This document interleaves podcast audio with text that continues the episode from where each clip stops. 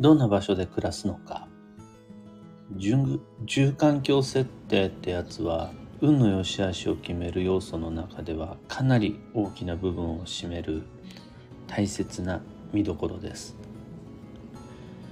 おはようございます。有限会社西企画西俊久です。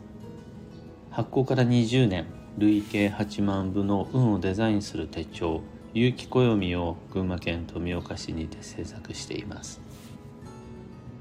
最新版である有機暦2024は現在販売中です。気になる方は有機暦で検索。をでこのラジオ「聞く暦」では毎朝10分の暦レッスンをお届けしています。今朝は地層仮想もたまには意識しとくといいよねというテーマでお話を。住環境の運を読み解く基準として地層学仮想学というのがあります。地層仮想というのは手に手相あり顔に眼相ありあとはハンコには陰相っていうのがあって相はその状況を見て運を読み解くという考え方です。土地を見て運を読み解くのが地層学。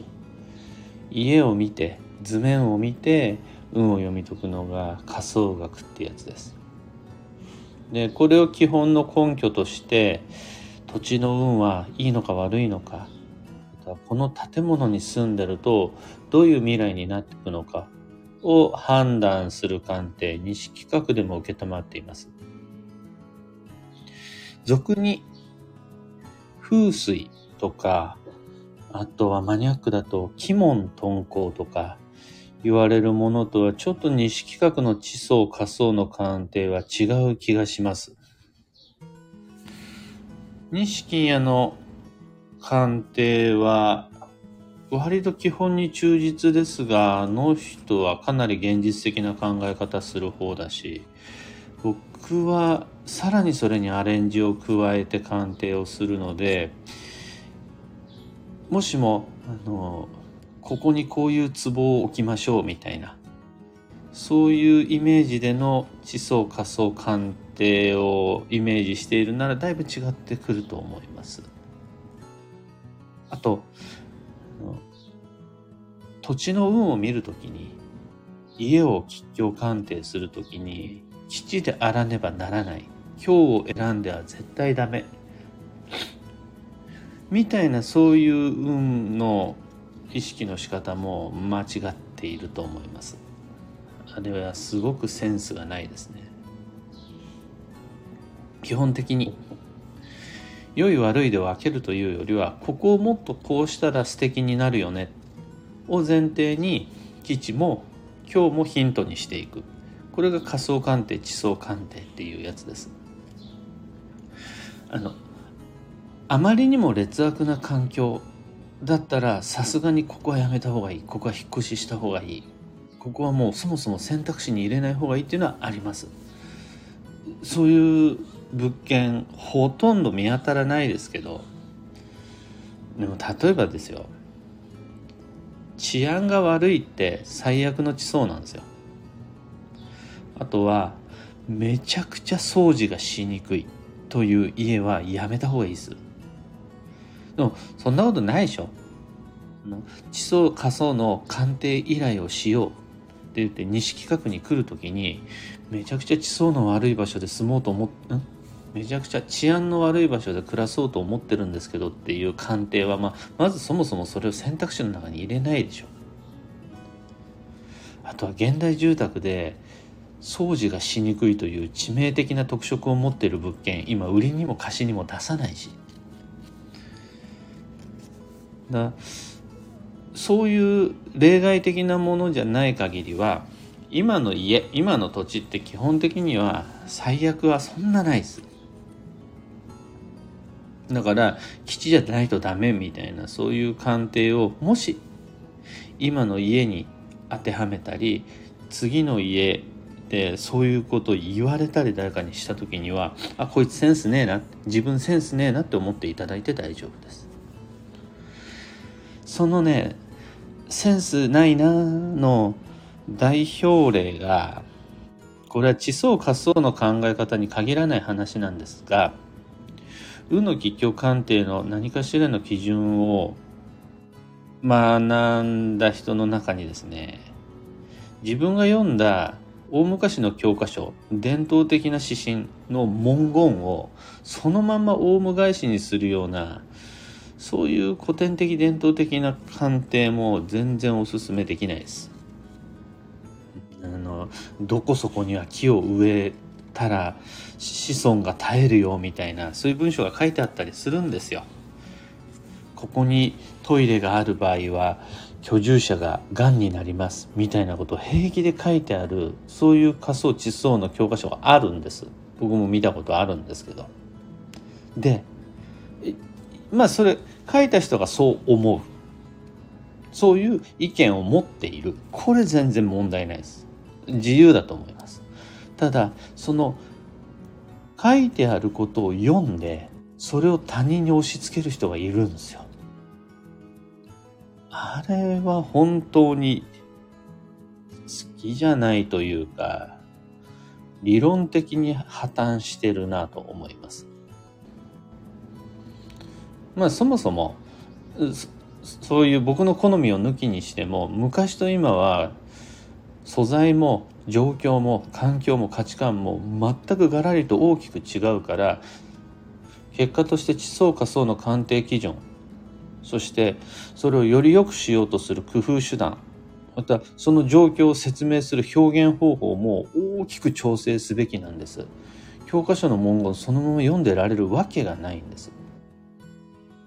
でもやっぱりみんな本に対する無条件の盲信的な信頼ってあるから本に書いてあることってすごい正しく思っちゃうからそこでなんか揺らいじゃうとせっかくの素敵な自分に合ったお家なのに自分に合った土地なのに運の見方間違えちゃうよってことあるんでくれぐれもお気をつけください。あとたまには地層とか仮想を意識した方がいいよね。そしてもうちょっとこれにその地層学仮想学の考え方に合わせていくともうちょっとこうした方が素敵になるよね。って工夫しようと思った時にですね最も重要なのは地層の方です。現代の住環境設定においてより重要になるのは地層です。どんなに良い家庭でも劣悪な地域にあるなら暮らしは乱れちゃいます。暮らしの乱れとは人間関係がうまくいかないとかあとは健康を害しちゃうとかあると思います。それは建物よりも土地の影響の方が強いと思います。特に山奥とかじゃなくて都会町に暮らしている人は自分は今どの土地地面の上で寝たり起きたりしているのかそこを定期的にチェックした方がいいと思います。基本的にどこに暮らしていても大差はないとは思うんですが自分に合う合わないってずっと同じじゃないんですよね。20代まではその町で良かったけど、30代からはこっちの町にした方がいいとか、会社員をしている時にはその土地で十分だけど、個人事業主になったからには、土地、地面を変えた方がいいよみたいなあるんですよね。あとは親になったらこうした方がいいとか、子育て環境としては、建物はどうでもいいんだけど、町に関してはちゃんと選んだ方がいいみたいなのがあるんです。あの良い土地であるならば建物に多少の不具合があったとしてもちゃんと幸運と良縁を維持できます。子供の運も確保することができるし仕事も人間関係も健康もうまくいきます。だからあんまり図面にらめっこして神経質に北側西側って言ってるんだったら今の自分が住んでいるこの町自分が働いているこの土地は自分に合ってるかなって考えられると良いと思います。これ、えっと、時々僕自身もやるのがずっと同じ土地で働いているのが今日も合ってる明日も変わらず間違いないとは限らないのでたまにはカフェで仕事をしたりとか一日の中で午前中ちょっと外に出ようみたいなことはあるんですよね。自分が自信を持って維持管理している家土地が常に今の自分の状態に合ってるとは限らない。たまには地層仮想を意識した方がいいよね。ガンガン素敵な音楽が鳴ってる場所でご飯食べたりすることが必要になる日もあるよね。また静かな場所でゆっくりお風呂に入った方がいい。そんな日もあるよね。自分の家の自分の土地が常に自分の運にジャストフィットするわけじゃないよね。地層と仮想を意識しようよ。特に建物よりは場所。地層を意識して今の自分に合っているのは何だろう。今月の自分に今年の自分に合うのは何だろう。来年はどうしようかな。って考えられるとそれは暦には載ってないヒントではありますが自分にとっての運を今までよりももう少ししっかり精度高く読み解くことができるようになります。とまあ今朝のお話はそんなところです。2つ告知にお付き合いください。まず、開運ドリルワークショップ2024に関して、ただいまお申し込み受付中です。続々とお申し込みいただいています。ありがとうございます。いろんな行動計画を立てるときに、とにかく一番最初にみんなに、今日初めて暦を知ったっていう人にも意識していただきたいのは、2024年4月の基地方位旅行計画です。このお話をすると多くの人はあらゆる移動は基地方位であらねばならない。それを教えてくれるんだみたいな風に勘違いしちゃうんですがそうじゃないです。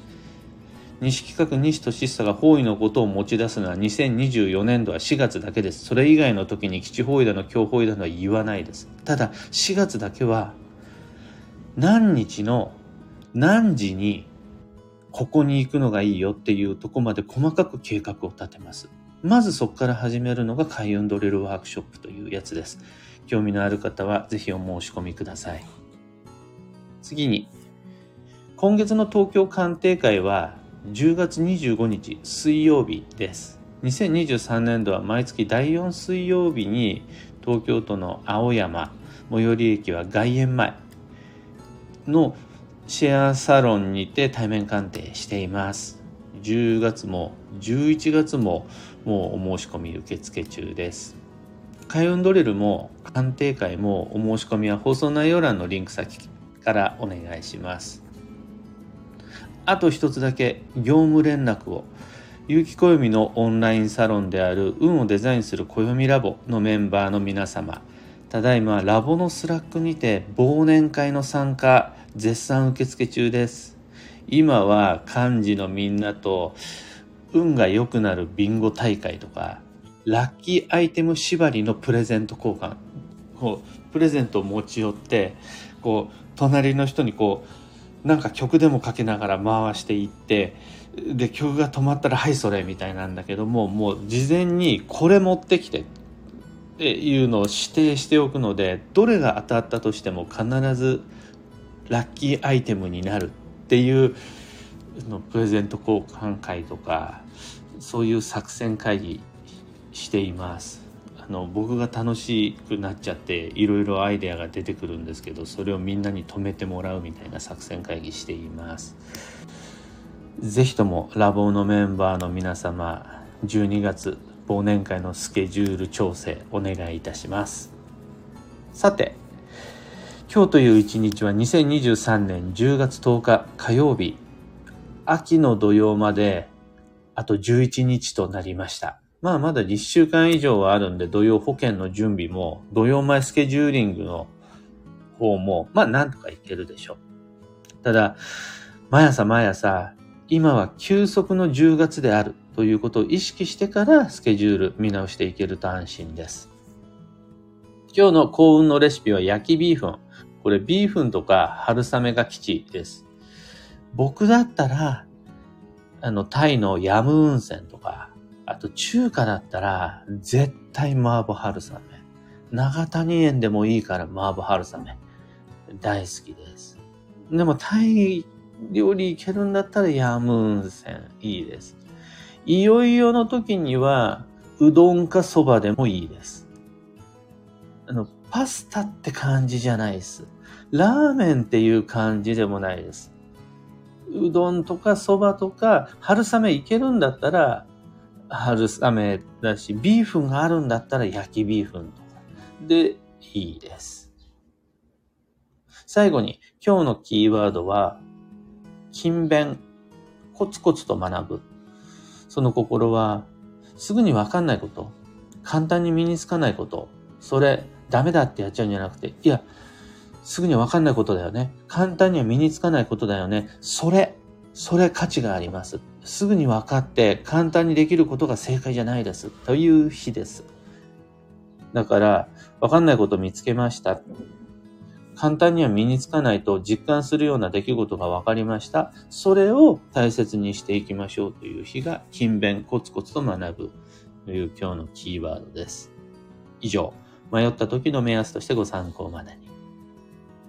ところで、毎朝スタンド FM から配信しているこのラジオは、Spotify、Amazon Music、Audible、YouTube、Google Podcast、Apple Podcast などでもご聴取いただけます。いつもの普段使いのアプリの方でフォロー、チャンネル登録していただけると嬉しいです。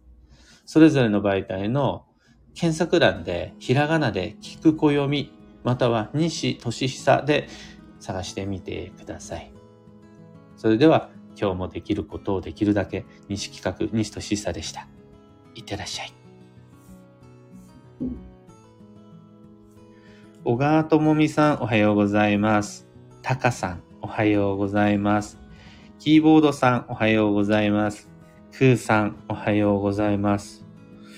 今日みんなの空は雲が多め、中には雨のところも、晴れ間が見えても雲が多いよっていう方がほとんどですね。今、僕がいる岡山県岡山市の宿から見える空は曇り空ですね。明るいけど曇り空。あ、違う青空見えてます。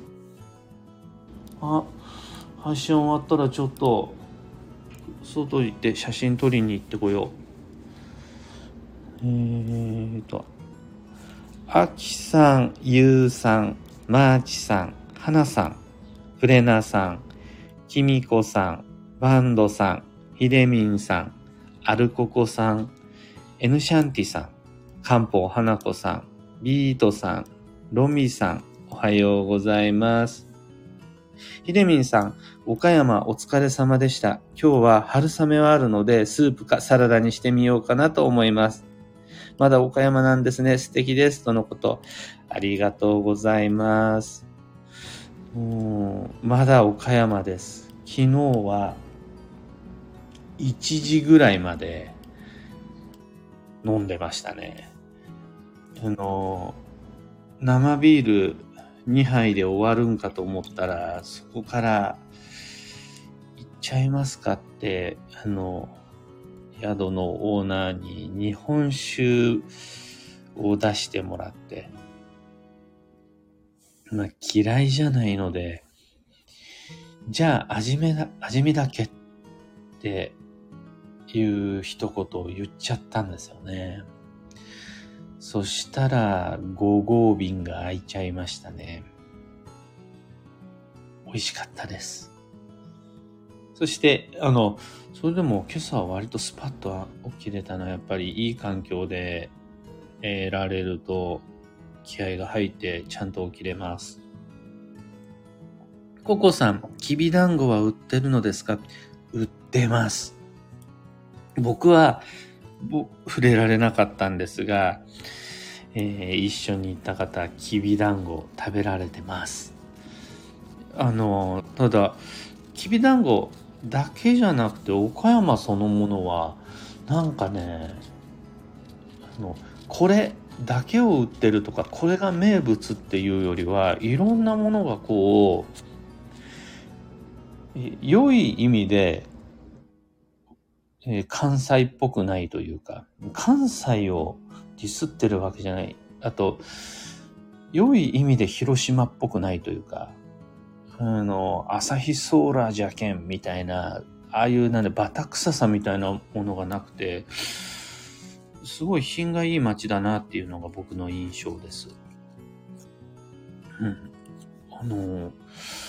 どちらかといえば、これも僕の印象なんですが、大阪に行った時と比べて、入れ墨タトゥーして歩いてる若者も少ないなとかね。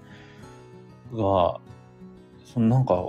岡山って上品なのかなって今思ってるところです。勘違いだったらすいません。メグさん、おはようございます。昨日は疲れがどっさりと出てきて、ほぼ一日寝て過ごしました。休息休息と言い聞かせるように眠りました。眠れる日に具合が悪くなったことに感謝した一日でした。ところで、我が家の今夜の晩ご飯は、長谷園の麻婆春雨に決定。たまたま買い物に行く日だったので、朝に聞けてラッキーでした。天気の実況中継に娘と一緒に思わず声を上げて笑いました。今日も素敵な一日をとのこと。ありがとうございます。長谷園の麻婆春雨に関しては、暦のことなんか無関係に、僕のあの食料貯蔵庫には常にストックしてありますね。あれさえあれば、のおかずだけじゃなくて、つまみも、あとは、ちょっとした嫌なことがあった時の自分へのご褒美にも、長谷園の麻婆春雨、何にでも使えます。ただやっぱ山温泉の方がその上を行って好きですかね、春雨料理の中では。のメグさんではないですが、うん、倒れてもいい日に倒れるっていうの。この10月は多くなると思います。例えばぎっくり腰。あとは例えば風邪熱。10月に入って休息期に入り僕は休息期イコール停滞期とも言っちゃうんですが体調は少し心配。ただそれは倒れてもいいところまで来て倒れることができたという偶然の必然でもあると思うんですよね。実際現実の生活や仕事の現場では倒れちゃ困るっていう感じだとは思うものの暦の上ではここだぞ。倒れるんだったらここだぞ。なんなら倒れでもしないと自分自身の体調物の調子をちゃんと向き合えないで見落としちゃう人がほとんどだと思うんですよね僕なんかも完全にそうですそうすると、本当だったらもっと頑張りたいのに、頑張れないような事情が発生し、自分の体がついていかない。起きようと思ったのに起きれない。もう、お腹が痛くて腰が痛くて動けない。なんていうのは、決して自分の運を疑う必要のない偶然の必然だと思います。だから、毎朝毎朝、いや、今、休息の10月なんだから。って思って今日一日のスケジュール明日の予定の組み方もう一回考え直してみると安心です